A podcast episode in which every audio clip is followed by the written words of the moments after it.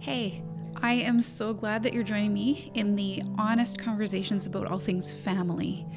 I'm Karen Peters, a registered clinical counselor and a mom. Welcome to Parenting in the Trenches.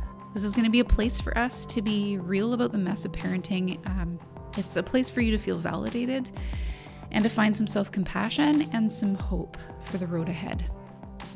Let's stand in the mud together because personally, I think that is the absolute best place to start. Welcome to the third episode in my series on anxiety, the unwanted house guest. In the first few episodes, we primarily honed in on how our kids, big and small, experience anxiety and what we can do to support them. But today's focus is a bit different. I want to talk with you about the spillover of anxiety and parent burnout. This can happen if you have chronically anxious kids who you've really had to become attuned to, where your child's anxiety gives rise to your own. And likewise, if you as a parent struggle with anxiety on a regular basis, it can spill over onto your kids. And right off the bat, I want to say that while I'm going to be super honest about how this interaction works between people, this space is safe compassionate, and very forgiving for all you caregivers out there who start to feel any sense of guilt or shame around how your own anxiety might be negatively affecting the very people that you pour your heart and soul into loving and protecting. This episode is not about saying that you failed. It's about asking you to be brave enough to look at the feeling you already have about it in the eye, own it, and honor what you want to be for you and for your kids. Anxiety is bossy and it's a thief. And if you're going to find a way to take back the wheel, you are going to have to address it head on and actively put it in the back seat of your ride, or frankly, push it out the vehicle and drive off. We're going to address when anxiety spillover is from adults to kids a little later. But first, let's talk about when your kid's anxiety infects you. I want to start off with a story. It may or may not be about my own experience. Yeah, okay. It's about my own experience. Um, and I'm going to preempt this with a bit of a sidebar and then I'll come back to my story. Um, in my household, we talk a lot about the concept of consent, which is obviously something that applies way more to life than just sexual boundaries. And because we started using the word consent when they were really little, my oldest heard me say, croissant. And it has stuck. So even though they're now 10 and 13, we still talk about consent as though it's croissant. Um, it was her favorite food at the time. To this day, we will ask our kids for our kids' croissant to share their stories about experiences in their lives. So it's important for me to let you know that I have their permission throughout this podcast to share the details that I'm choosing to share. Um, that include their life experience. Okay, so back to my story. Before my youngest was officially diagnosed with ADHD a few years ago, her constant risky behavior, night terrors, um, easily triggered meltdowns, her rage, and difficulties with, you know, making any kind of transition from one thing to another exhausted me bone dead. Like faceplant on the floor, bone dead. I was so depleted because she didn't have the ability to self regulate or take head knowledge, which she so clearly had. She's really bright, and put it into practice to insight that she needed to keep herself safe. So, if you're curious what that looks like, I'm talking about headlong bolting into heavy traffic, unbuckling her own five point car seat harness, and trying to jump out the window when she was a year and a half Yes, we quickly learned that we needed to duct tape her straps together every trip and employ both the door and the child safe window locks. But honestly, she was only two years old. Not the kind of baby proofing parenting books advise you about for a kid that age. Um, we honestly worried that if we let our guard down for less than a minute, she might wind up dead. No joke. It didn't help that she was running at nine months and that she was the size of some five year olds when she was two. There was no whisking her away under my arm to remove her from a store.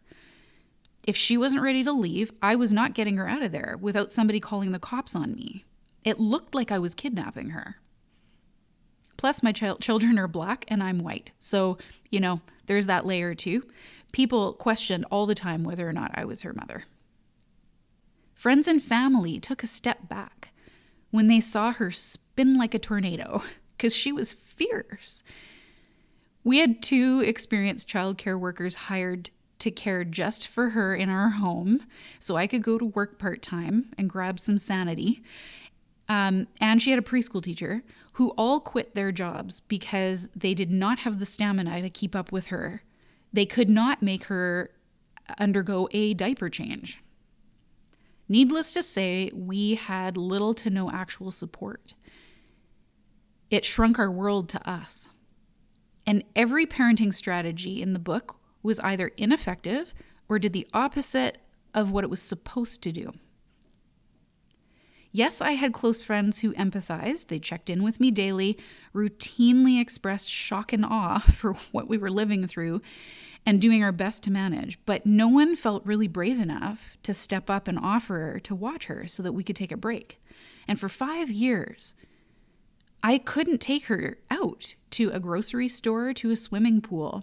I had to wait until she was sleeping, sneak out of the house before her first night terror that predictably happened exactly three hours after she had fallen asleep every night. We were totally sleep deprived. And I was still working part time um, at the time, in the also in the helping profession. But um, my job at the time was to wade through hours and hours of worth of reading material on horrific details of harm done to children, um, and and at times the death of children, and had to write reports about these things with little to no agency of actually making anything change in the system to support families. And I also had an older traumatized child who needed attention because she witnessed intensely scary meltdowns of her sister that involved, I don't know, five, six hours at a time. In between, I filled out assessment forms. I ran her to appointments trying to get help. We worked the system as best I could. This is a system I worked for, so I knew the ins and outs of it. And I still couldn't get us what we needed. And notice I have not mentioned any of the basic activities you do in family life, like cooking and cleaning. I'm sharing this because while she didn't exactly have an anxiety disorder, her neurodevelopment differences required me to be on and hyper vigilant in an extreme way for seven and a half years. No break, none. We once tried to go on a date night, but two hours in, the person called us with two wailing kids in the background saying we needed to come home fast, and that person never offered to watch them again. And by the way, it took us 24 hours to get our kids back to baseline, which just doesn't make the two hour attempt at private time worth it. So, lesson learned. School became the closest thing to getting a break, but even then, my work hours matched her school hours, making it impossible to catch my breath. I went from caregiving for one to caregiving for another, and all the while waiting for the bottom to drop out. That rattled my nervous system. There's no doubt about it. And yet, I couldn't fall apart. I was needed. I'm mom. I held it together until I really just couldn't anymore. And sobbing in my car one day, coming home from a work conference, I called my husband and I said, I can't do it anymore. Something has to change. Something big is going to change because we need it to to survive. A huge part of that was taking a leap of faith and changing directions in my career so I could find meaning, a sense of agency, and competence in at least part of my days. I knew there was no magic fix on how things were going to be at home, so I started taking care of myself in a way that I could. After I made a couple of key changes in my life to make room for something other than trying to keep my kid alive, I called my own therapist. I was so worried that my nervous system would never fully recover from that chronic state that I had to be in. I had some serious emotional buildup that needed processing so that I didn't stay stuck. I learned that I couldn't do it all and I didn't need to. I was burnt out. We are thankfully in a very different place right now, which you'll also hear great stories about as we journey together. But what I want to acknowledge is the parent burnout for all primary caregivers, and especially for those who have kids with extreme anxiety or special needs, or visible or invisible ones. My own nervous system needed intensive care, and so does yours. We need it to stay present for ourselves and for our kids. My story is a window into the real effects of parent burnout. When storms are constant and when they've passed, we need to take care of ourselves. When other people caught a glimpse of my overwhelm, they knew I needed a break.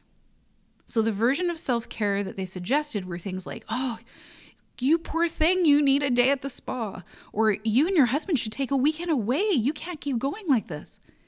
Those comments were delivered with such care. But I tell you, it felt like a punch in the gut.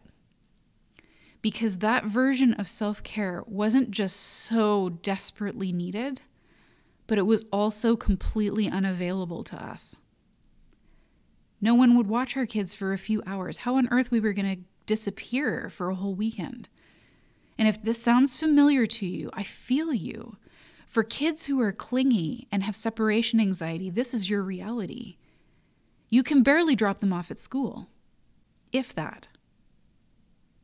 It forced me to redefine what self care was going to look like. And what I learned during that phase of falling apart and staying up late, reading books about vicarious trauma and burnout, was that the escape was not the solution. What I needed was the ability to reground myself in the midst of it over and over and over. I had to find ways that worked for me in my situation where I could stay present, kind to myself, and not feel like it was selfish to attend to my own frayed nerves. Because isn't that the plague of parents? That we're never enough? We cannot possibly offer up too much for our kids. We never reach an end point. That their needs come ahead of ours if we're good parents. That's a farce. Our kids need us to have a sense of self, that we are allowed to take space for ourselves, that we are individuals that still require ongoing nurturing. Instead of feeling resentful that I couldn't be pampered for an afternoon, I started practicing small things, mindfulness, breathing deeply and intentionally every hour and sometimes every minute, and saying things to myself that I say to my friends and my clients who are struggling. That what I'm dealing with is the impossible at times, and there isn't always a fix that I cannot prevent every storm, and it's not my job to climb inside of my kid's brain and reorganize it. I can't speed up their development. And that even though I'm a counselor with years of training around managing mental health challenges, big emotions, and difficult behaviors, when my kid's ADHD takes over, I'm not failing her because I don't have a cure or an answer. I'm not failing as a counselor or a mom. And it took me a while to come to grips with that. So, what did I do? I started doing things like eating differently, being kind to my body, moving more, reading what I wanted to read, not feeling obligated to that stack of parenting texts that was sitting on my desk because I knew somehow there was some secret that would fix it all in there. I brought myself back to the basics of what I felt good about as a parent. I started painting.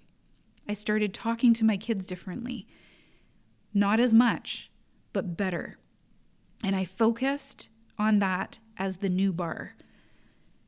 Not measuring my worth about how my child was behaving or doing in life. I started taking her anger and doubling down as struggles only she was having, that I was present for, that it wasn't aimed at me or a reflection of her attachment to me or lack thereof. I started letting myself drink tea when it was hot. And I put a daily hour of quiet time where we all went into our respective rooms with a snack and some books, and we did not come out till the alarm went off.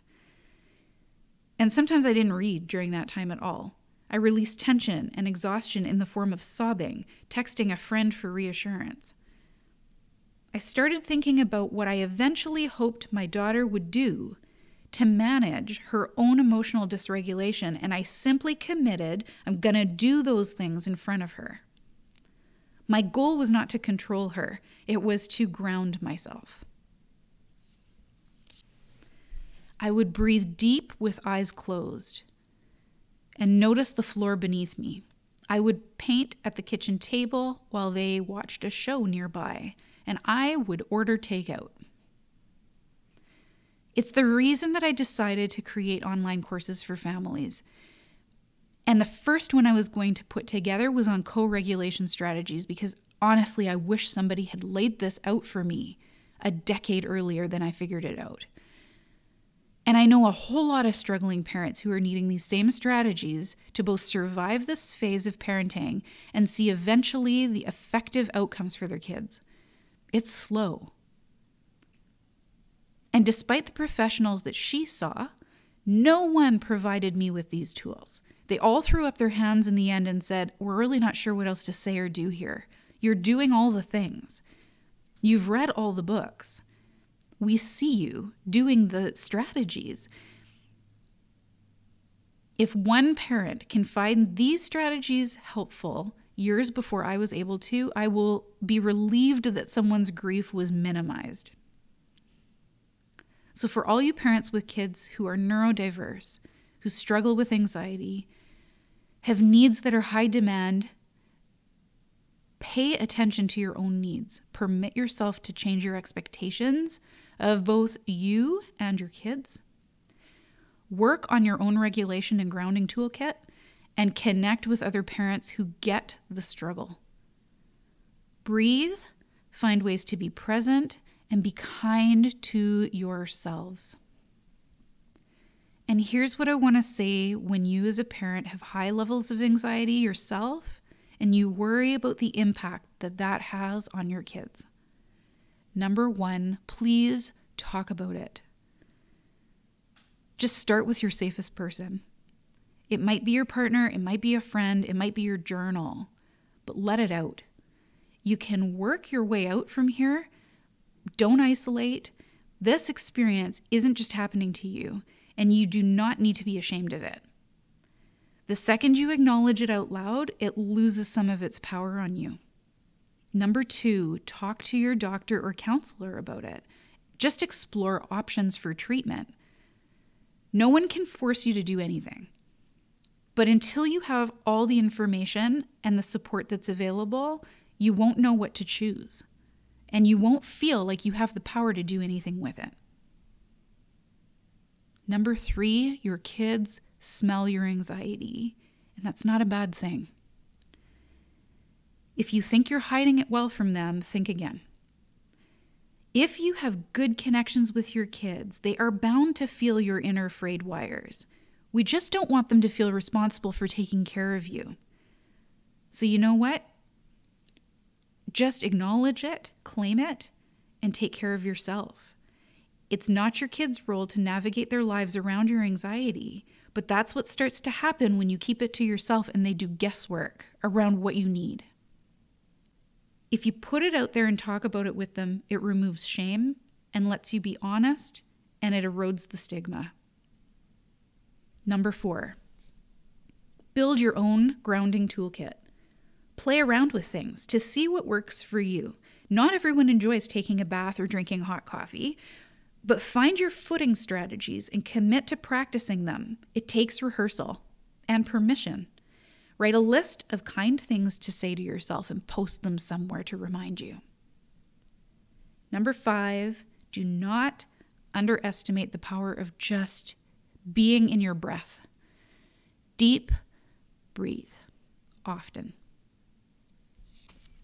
I want to end today with a challenge for all you parents with kids who are struggling. Please pay attention to yourself this week, just in one way, shape, or form.